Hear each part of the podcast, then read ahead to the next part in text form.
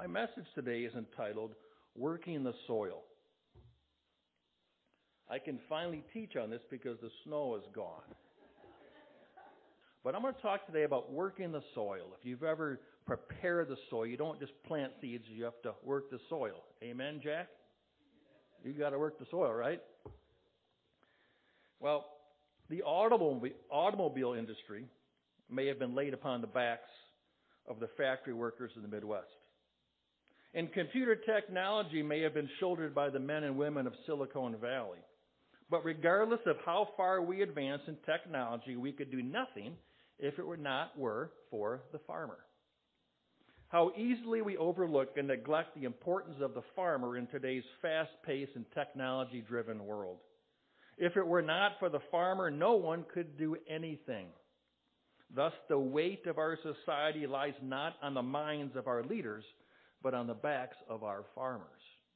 If you're a farmer, say amen. Amen.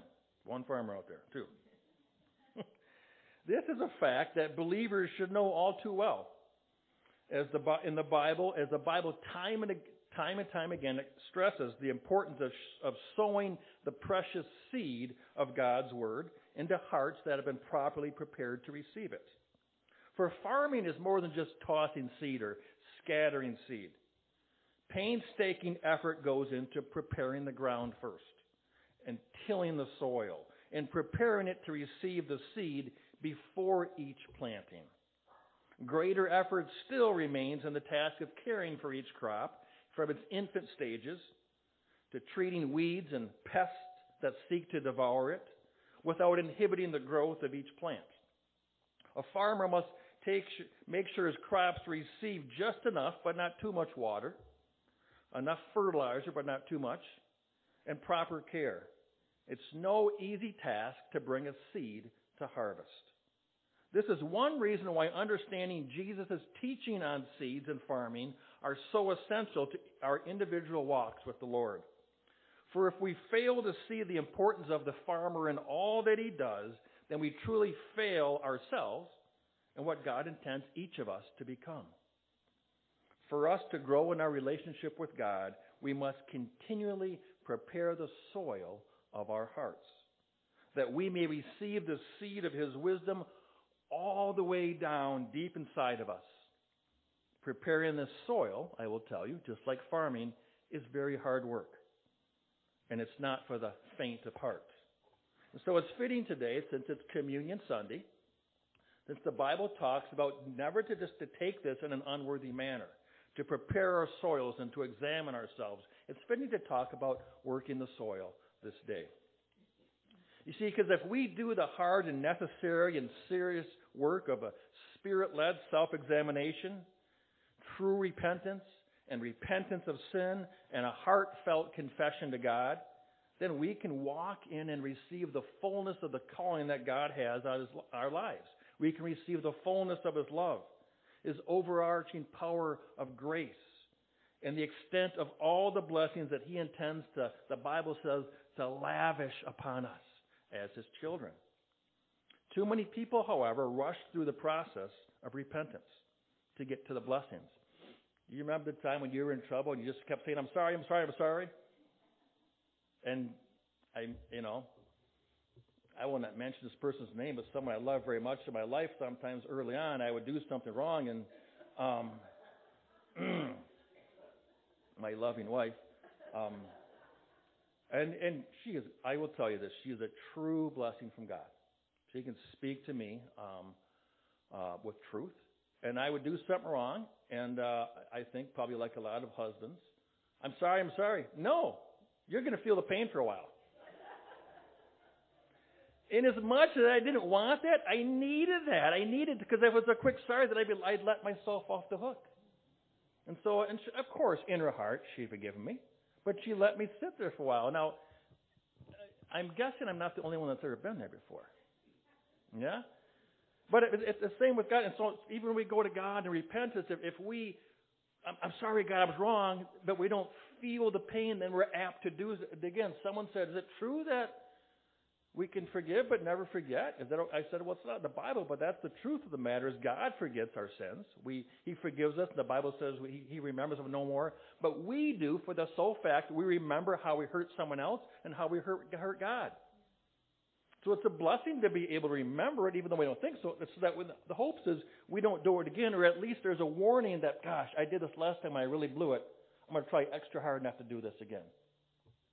And so some people rush through repentance uh, to get to the blessings, to get to feeling better. They don't allow the Holy Spirit to truly have His way in their lives. The truth of the matter is that the growing culture in our society today is not only seeing a diminished work ethic in the labor force, but more seriously, we see similar trends growing in how many people pra- and how people practice their faith. The way to combat this problem is to allow truth to work its way back into our hearts, not just on our minds and on our tongues. It's not just what we say, and I can quote scriptures. If I'm truly letting the word soak way down deep into me, then it's going to deal with all that junk in there that we all have.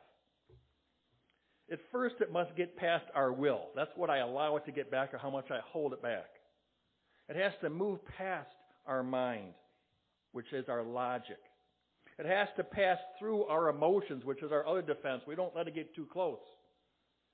It has to move beyond our hurts, beyond our offenses, before it can reach our soul. So you can see that's a huge a lot of protection there. We have my mind and my logic and my emotions and my feelings and my hurt, pat, hurt, past hurts, which many times if we rush through this time, we don't allow God's truth to get way down into our souls where we can be healed.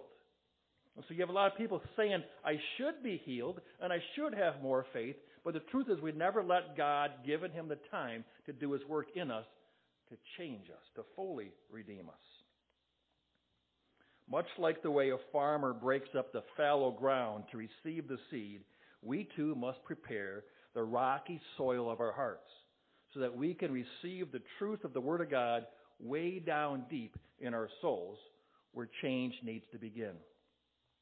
Finally, fittingly, one of the greatest parables, and you guys know this parable, was taught by Jesus, it was called the parable of the sower, of the different seed that fell on different types of ground. Well, this is a major, major parable. It's probably the most important parable. So, for our words, the parable of the sower could, could be called the parable of the farmer. Mark 4:13 says it this way. Jesus says, "Do you not understand this parable, the parable of the sower? How then will you understand all the parables?"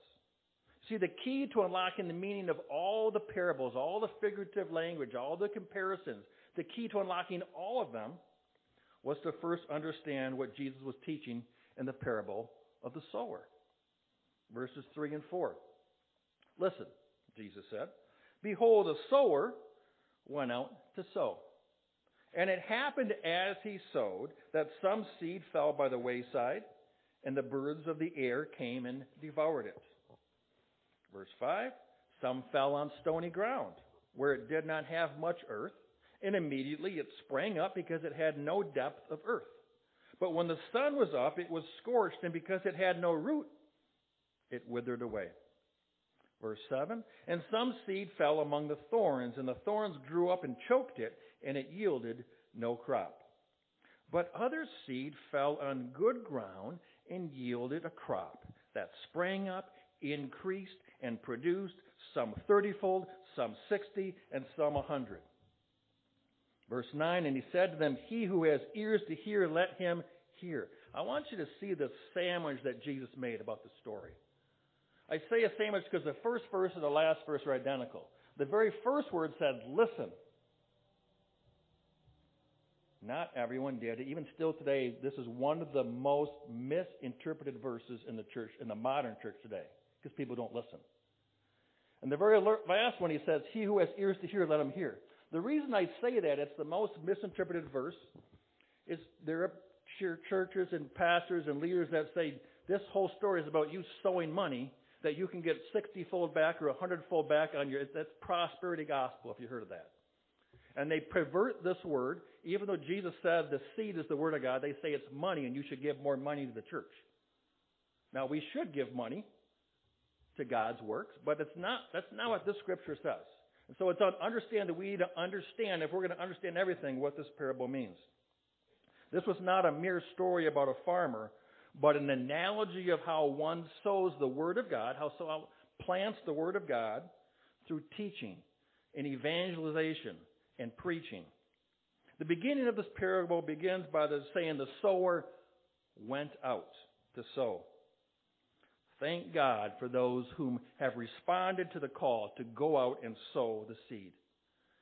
Jesus himself left the, perfect, the perfection of heaven. He left heaven to come down and sow seed and, and consequently give his life for our sins as well. One of the evidences of the fruit that we bear since we've received the seed, the evidence to know that that fruit is doing something in us, is whether or not we are also willing to go out and sow and to share the gospel, the good news. If we are not willing, then have we fully received the seed? Or have we compromised its growth, limited its application, and prevented its yield? Remember, we don't just receive a fruit, we receive a fruit with seed in it, with the hopes that we're going to continue to plant those seeds so the kingdom of God can continue to grow. It's not just the pastor job, pastor's job who receives the seed. We all receive the seed. Now, we have different circles of influence and different opportunities, but we are all called to go out to be his witnesses in all the world. Mark 4:15. And these are the ones by the wayside where the word is sown. When they hear Satan, when they hear, Satan comes immediately and takes away the word, the word that was sown in their hearts. See, those by the wayside the ones that hear the word and they retain none of it because of the hardness of their hearts. I've heard all this before. This doesn't make sense. Well, that's hypocrisy. Well, that's not what I need to hear. There's an evolution of truth. All the things that people say that, that never has a chance to go in them because their hearts have been hardened.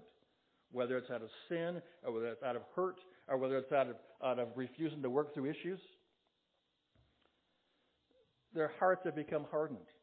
They've done nothing to prepare their soil and do not feel it's necessary to do so. These are those who wouldn't set foot inside of a church unless it was to debate someone or debate some policy or bring other ungodly vices into it. Mark 4, 16 and 7. These likewise are the ones sown on st- stony ground, who when they hear the word immediately receive it with gladness. And they have no root in themselves, and so they only endure for a time. Afterward, when tribulation or persecution arises for the word's sake, immediately they stumble. See, these people receive the truth with sudden enthusiasm, and they're all excited because they're part of a club and everyone's there, and it's easy to be excited when you're part of a club. And things are going well, and they, they have excitement. But just as sudden, they fall away when trials come. When they've been sold the bill of good that you should follow Jesus because Jesus has a wonderful plan for your life, but what happens when things drop out in your life?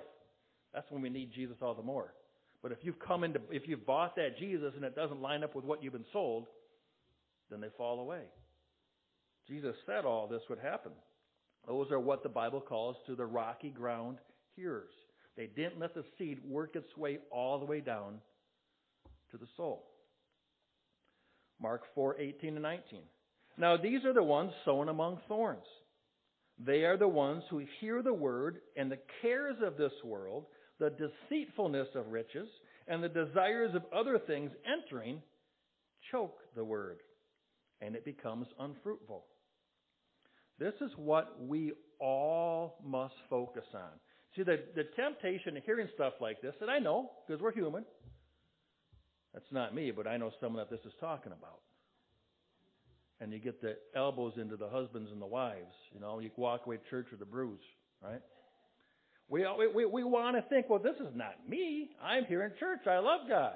But if we don't take this personal, then we miss getting the seed all the way down to us. We all should focus on it. We all should ask ourselves, God, in what way is this me?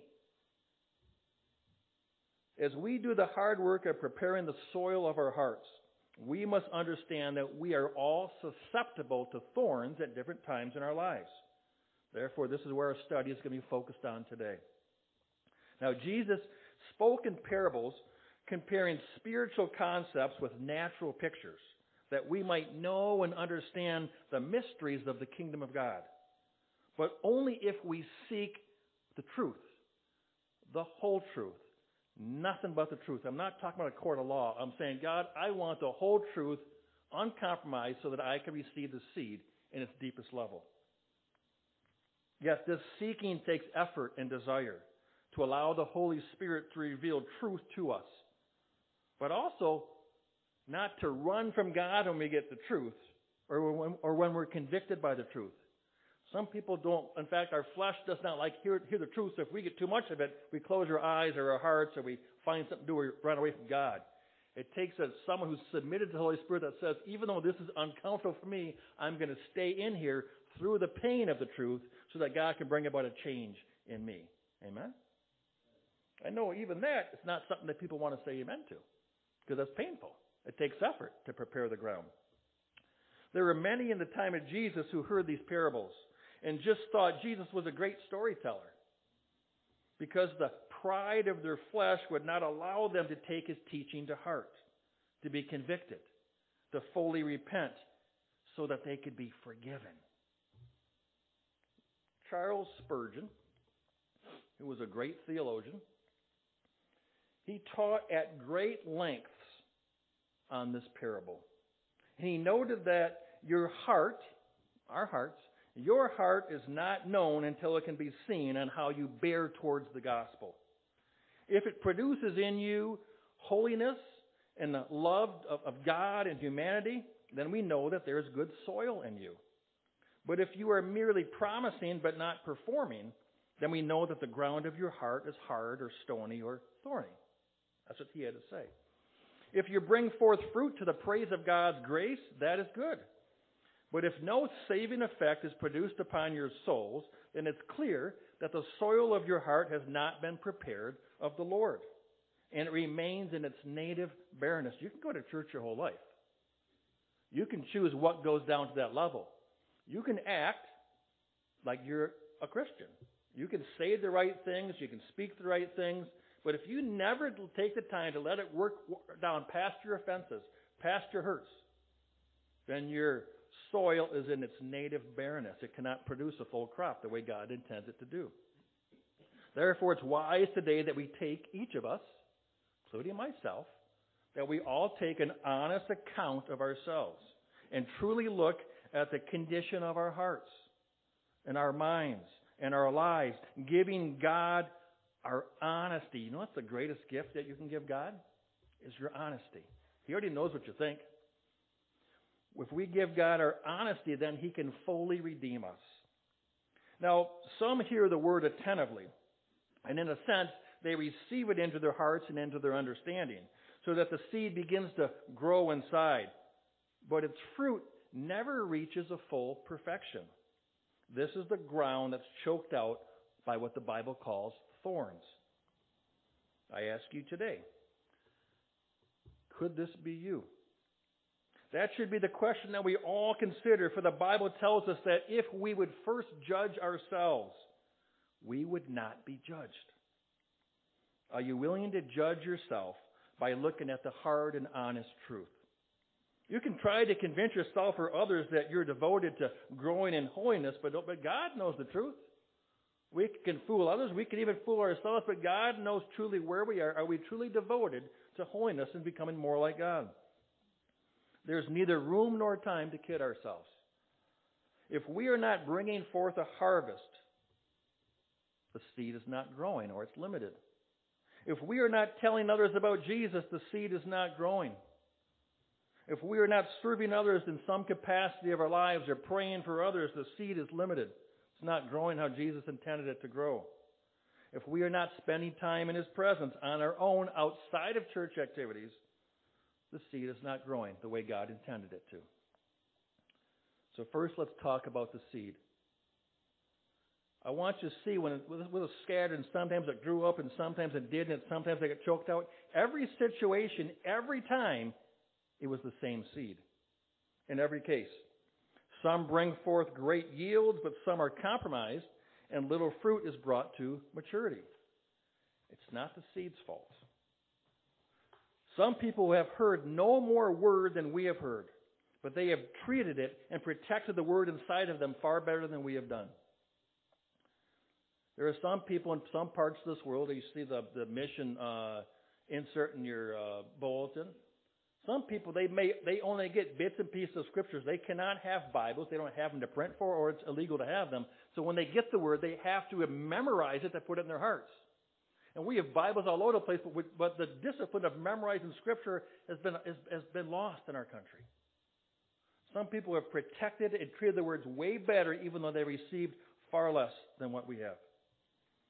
How covered with briars and thorns must our minds be that the gospel which has converted and delivered and healed a fellow brother or sister, yet it has not brought the same effect in all of us.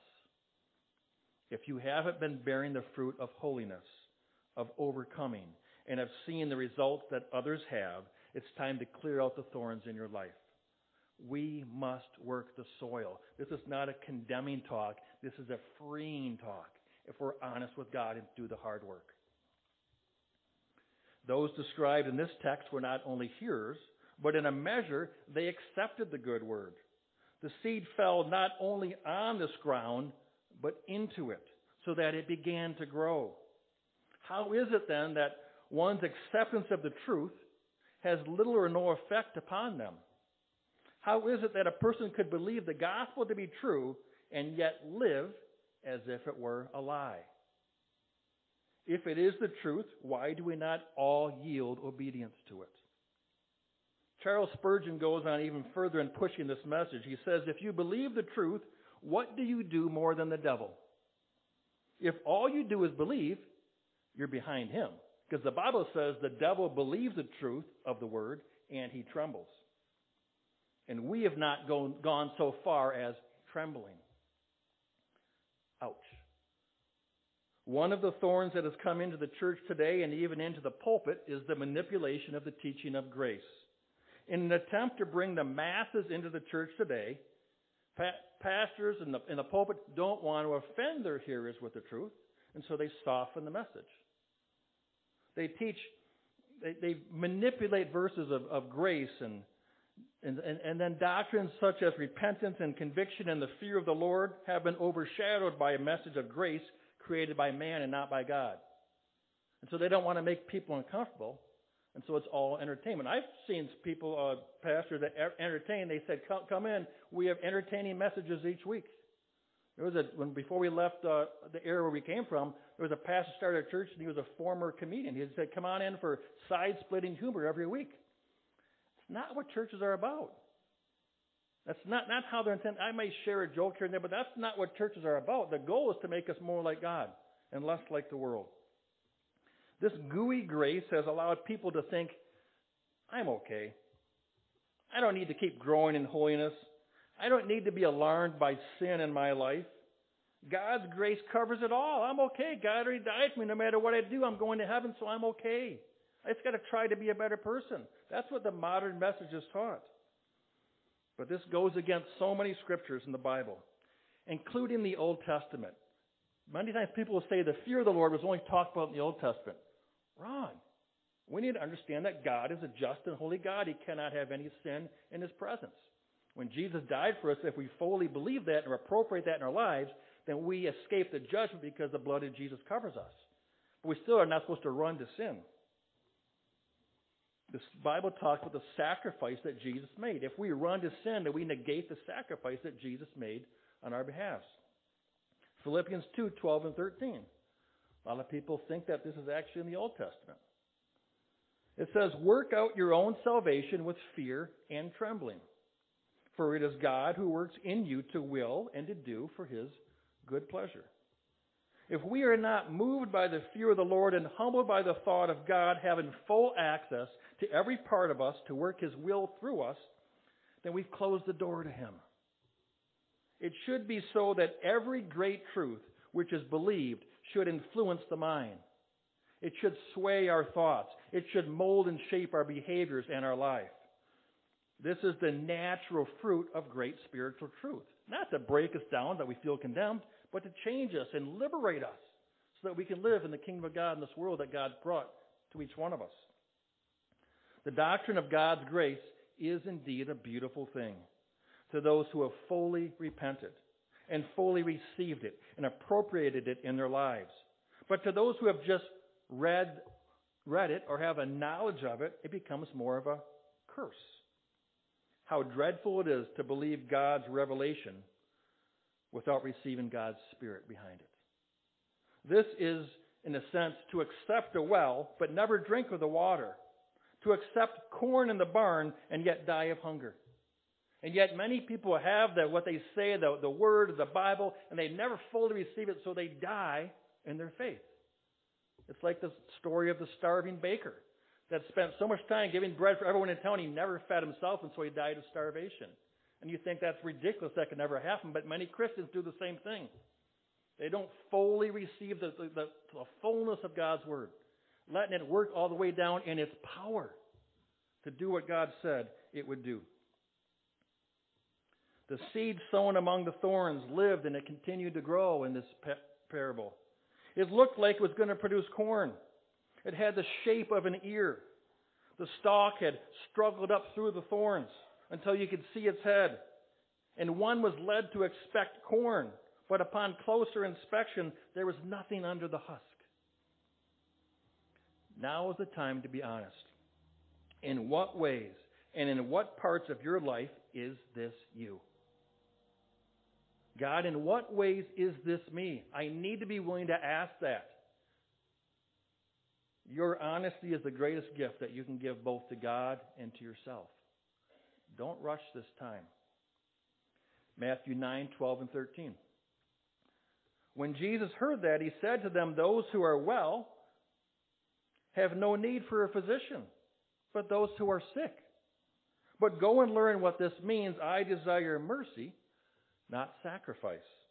For I did not come to call the righteous, but sinners to repentance. God is not looking for ways for you to prove to Him that you are good. He is looking for your honesty and your admitting and laying down all that you have that's getting in the way of your relationship with Him. Whatever lies below the surface, God already knows it's there. None of us would ever think about walking out in this world without clothes on. Right? Embarrassing. But I want you to think of that picture that God knows everything in us. Every thought, every motivation, every past hurt that we still keep bringing up. He knows we are completely naked or vulnerable before God. And God loves us still. He loves us. And that's what he's trying to say. I love you, so when I'm having these words to get my, my truth down in you, it's not to shame you or to break you or to make you to feel guilt. It's so that I can take it away so that you can live in victory. We need to see this about God. He wants us to give him our honesty so he can change us to become more like Jesus Christ. God already knows what's below the surface. He's only upset by it when you're unwilling to admit it and to lay it down. Therefore, let us now consider the thorns. Understand that thorns are natural to the soil. Since the fall of man, these are the firstborn yields of the ground. When man sinned, God said there would be thorns. Genesis 3:17, maybe you recall this verse. Then to Adam God said, because you have heeded the voice of your wife and have eaten from the tree of which I commanded you, saying, You shall not eat of it. Cursed is the ground for your sake.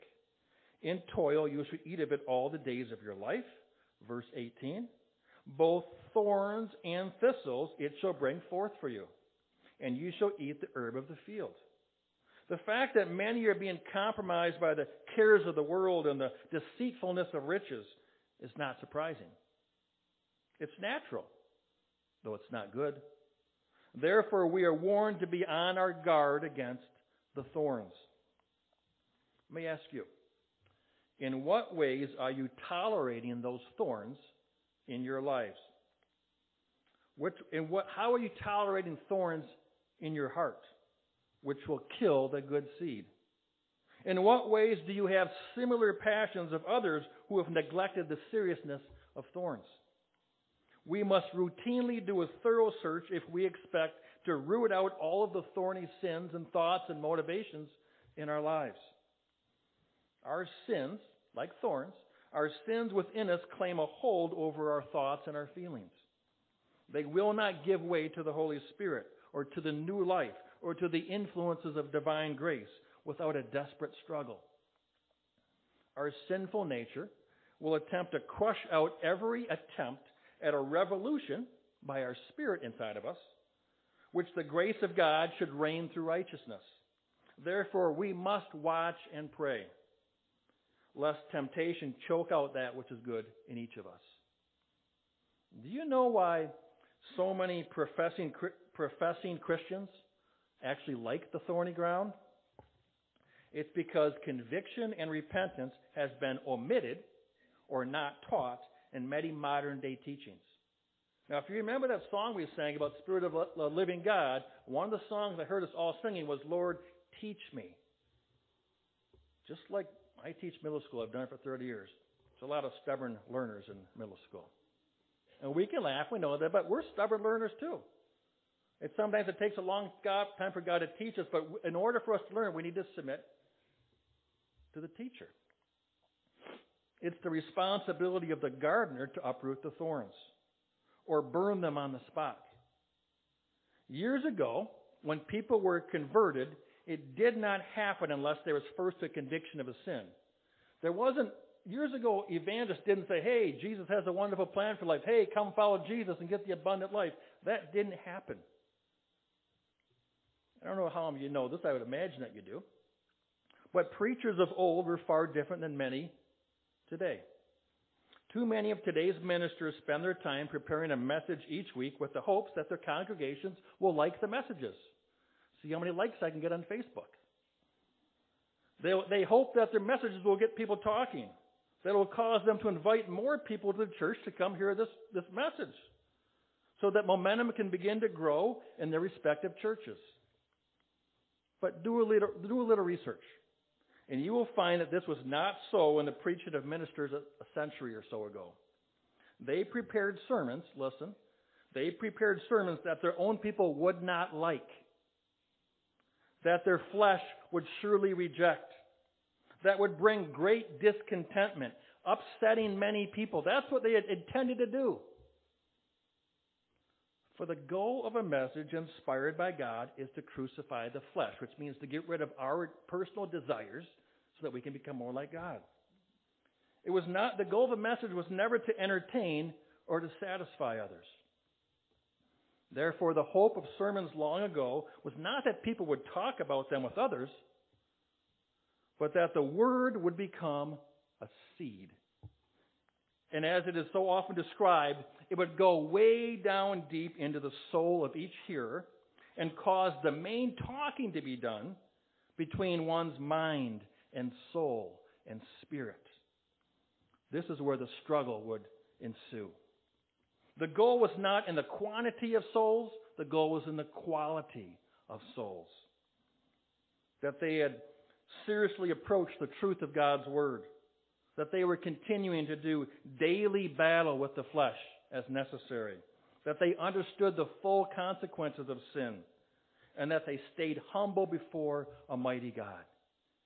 When you talk about our history of our country, because I know there's many people that love the history of our country, it's because there was God-fearing men that led, the, that led from the pulpits in our country. That's why. The true ministers of old did not seek to grow the church, but to grow the soul.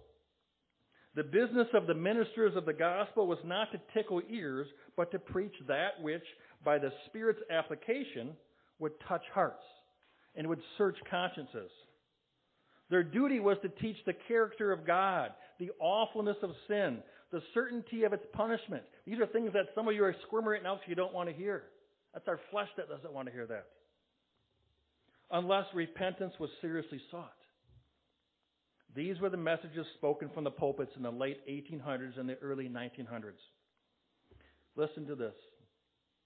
It wasn't that we had stronger God fearing politicians back then, but that we had stronger God fearing messages from the pulpits. James 3, verse 1. My brethren, let not many of you become teachers, knowing that we shall receive a stricter judgment. Ministers, pastors, and teachers of the word, we all receive a stricter judgment from God. Why? Because we teach others, giving them permission to do what we believe the, God, the Word of God says. This is a very serious thing. Yet many overlook this hard and honest truth as they suppress it and manipulate it and twist it and dilute it for the sake of being entertaining or well liked or admired. In our culture, we're so quick to blame the downfall of our society on our politicians. Yet it is the pulpit that derives its source of knowledge and wisdom and power from God. Therefore, we have a choice where each of us will go to receive that power to change. Some people spend their whole life fighting stuff in the political system, believe that's where the power is to change. Right there, at the cross, is the power to change. You have the responsibility to hold your ministers, myself included, accountable to bring truth that changes, not fluff that makes you feel good. Ministers must bring the full, uncompromised truth, for that is how we truly feed the flock. If I look at you and I see you in danger and I don't warn you and I let your, your life get destroyed, then that's on might. That's your blood on my hands. But if I see that you need help and I give you messages that you can grow closer to God and God can remove that condemnation so you can grow closer to Him, then praise God for His glory. That's my job, is to give the truth. And let God take care of it, of the rest. A minister's job is to preach the word that it may unsettle the ground. For the truth is that we all need to be unsettled a bit so that the seed can work its way deeper into the soil. If we are not bringing forth a full harvest in all areas of our lives, it's often because the seeds that have been planted in us are stuck at the frost line. Unless a seed goes deeper than the frost line in the soil, it risks becoming frozen, laying dormant, and never producing its, the yield of its fruit. So you may have known people, I can't believe they've been in church their whole lives. They've heard the word. But that seed has gone in, it's stuck at the frost line. It could be for a variety of reasons. It could be hurts and offenses or whatever thing, but it's, it's stuck at the frost line. Our job is to get it past the frost line so it can do the work of changing. The true miracle of God. What keeps our seeds at the frost line? Our unwillingness to let God's word speak truth to us. Too often we get offended. And then we just stay in offense. We think, I'm the Christian, I'll be the bigger person, I won't address it, but it's still there, and our seed stays at the frost line, if we're honest. Instead of admitting to God that we have failed, because of past wounds of those in the world, or even past wounds of people in the church, many people are not willing to be completely honest with God. They are afraid of being vulnerable and out of control because they've been hurt by others. I don't want to get hurt again. But it's only by trusting God and confessing our sins completely to Him that we allow the seed of His Word to work its way past the frost line in all of us and all the way down into our hearts. It's only when it reaches our hearts that it begins to grow and bear supernatural fruit that we cannot force on our own. It's only the seeds that get way down deep that produce real peace and real joy and real love. That's the message, that's the hope of the gospel. But it takes a willingness to bear towards that. Therefore, I implore you to work the soil of your heart. Prepare it for God's word to go in. Identify and root out every thorn in you that you have allowed to disrupt the growth that God intends you to bring about in your life. No matter who you are, the cares of this world, the pleasures of life and the deceitfulness of riches grow around you to tempt you, to distract you, and to make the seed in you ineffective. One of the biggest cares of this world is to want the world to care about you. We all will be tempted to want the admiration of others. We want to be noticed, we want to be thanked, and we want to be appreciated. It is within our human nature to like this positive attention. The problem comes when we ne- neglect God and His holiness to seek this worldly attention. When we change our path in life to seek after this attention, or when we're moved by the praises of others, we allow the thorns to grow in our soul. When we are more motivated by the deceitfulness of riches and making money, we compromise the seed that trusts that God will take care of us if we are good stewards of what He has allowed us to have. When we allow the pleasures and the lusts of this life to dominate our thoughts and our attitudes, we dull our senses to hear God's voice. And we neglect the seeds of His Word and His direction in us. So it is with many professing Christians. They are in the world. Many professing Christians are in the world, but they're not too worldly. They are somewhat religious, but they're no, by no means too zealous. They seek the pleasures of the world, but not quite so much as others that they could name. But very soon, the thorns grow. And it becomes doubtful which will win, sin or grace. The world or Christ. And we know we cannot have two masters, and God will not contend with sin if we choose to stay in it. If sin is allowed to enter the heart, it will struggle for the throne. We all have a throne in our hearts. We choose who sits on it. Is it sin? Is it a stronghold? Is it a wound? Or is it Jesus Christ? It was made for Jesus Christ to sit upon the throne of our hearts. We all know what thorns we have neglected to trim back and root up. We know what we have allowed into our thought life. The things that keep coming back up in story after story that we thought we forgiven, but it's still there, there's still a pain there, a wound there that we have not fully yielded to God. I'm just as guilty. That's why this message is just as much for me. We know what we've allowed into our hearts. In fact, if you are dialed into this message right now, you each know exactly what God has his finger on in your life.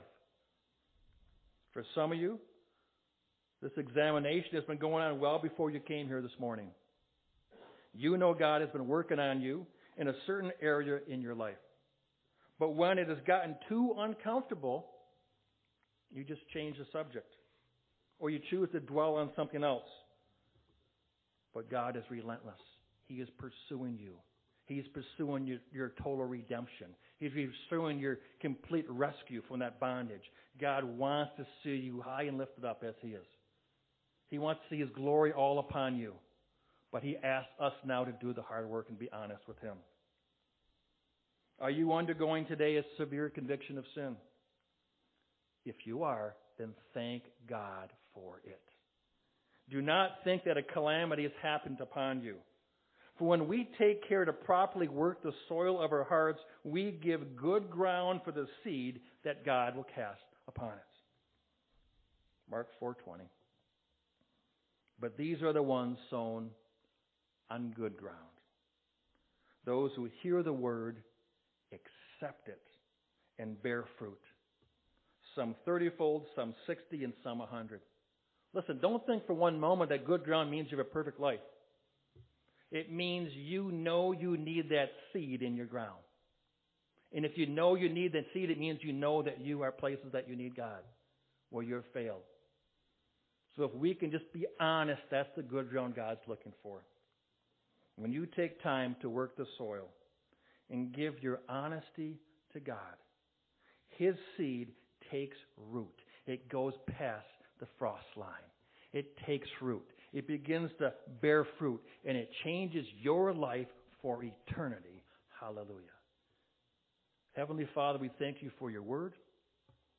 We thank you for the Spirit of the Holy Spirit to convict us, to change us, to heal us, to redeem us.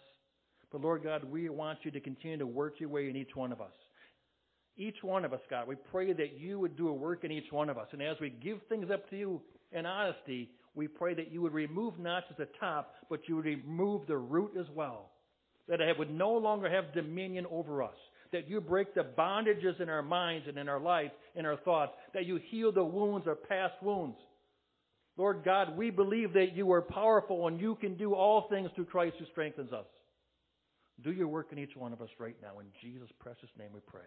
Amen.